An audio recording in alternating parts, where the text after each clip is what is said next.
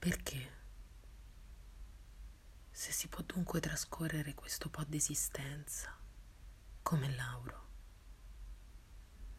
più scuro un poco di tutto l'altro verde, con l'onde piccole ad ogni margine di foglia, come di un vento il sorriso. Perché questa necessità di farci umani? Perché quando scansiamo destino. Abbiamo nostalgia di destino? Oh, non perché ci sia felicità, questo vantaggio precoce di una prossima perdita, non per curiosità o per esercizio del cuore, che anche nell'auro sarebbe, ma perché essere qui è molto, perché sembra abbia bisogno di noi tutto quello che è qui, l'effimero che serenamente ci riguarda, di noi, i più effimeri. Una volta. Ogni cosa soltanto una volta, una volta e non più, e anche noi, una volta, mai più. Ma questo essere stati una volta, seppure solo una volta, essere stati terreni, non pare sia revocabile. E così ci affanniamo e vogliamo adempirlo, contenerlo nelle nostre semplici mani, nello sguardo che di più ne trabocca e nel cuore senza parola. Divenirlo vogliamo. A chi dirlo? Meglio trattenere tutto per sempre.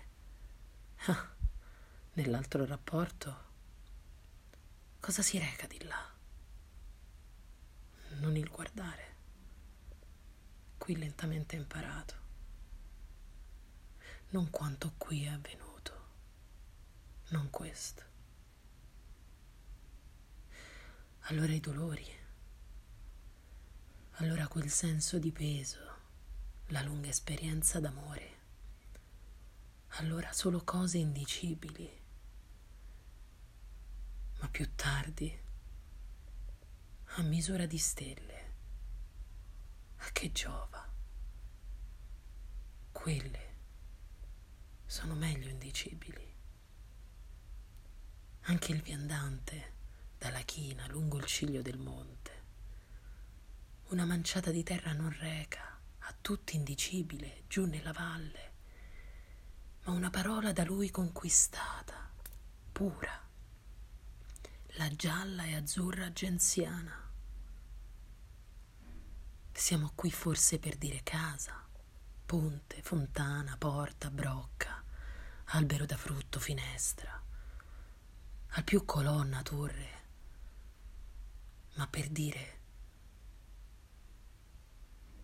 comprendilo, per dire così come persino le cose intimamente mai condettero d'essere.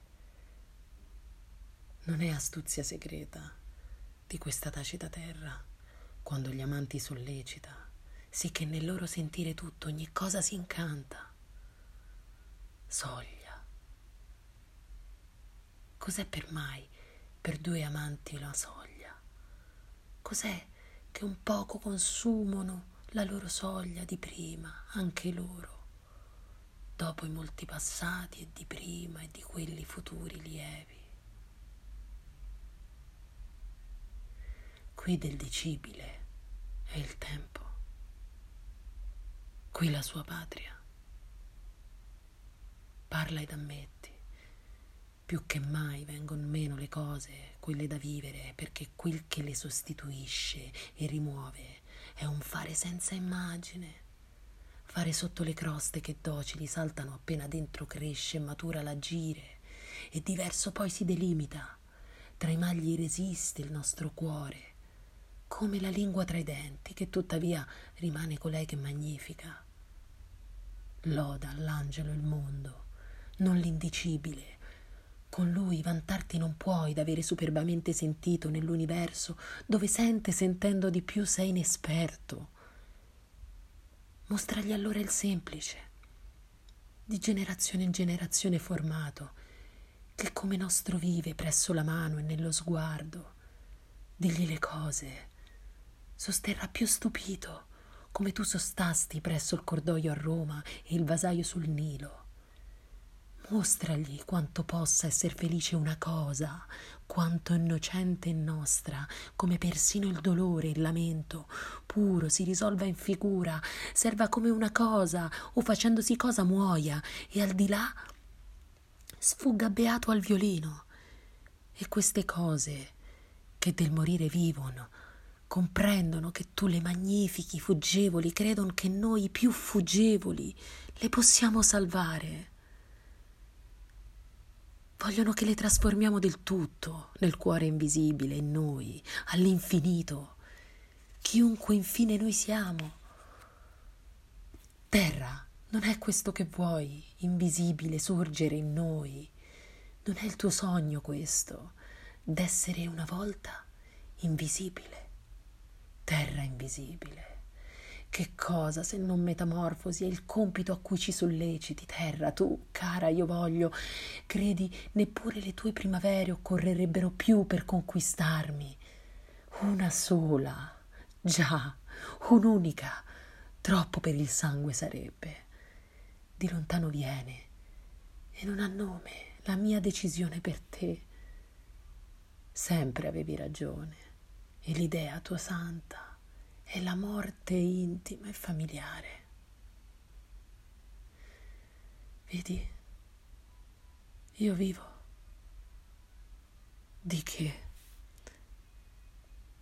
Non l'infanzia e neppure il futuro diminuiscono. Esorbitante esistenza mi scaturisce dal cuore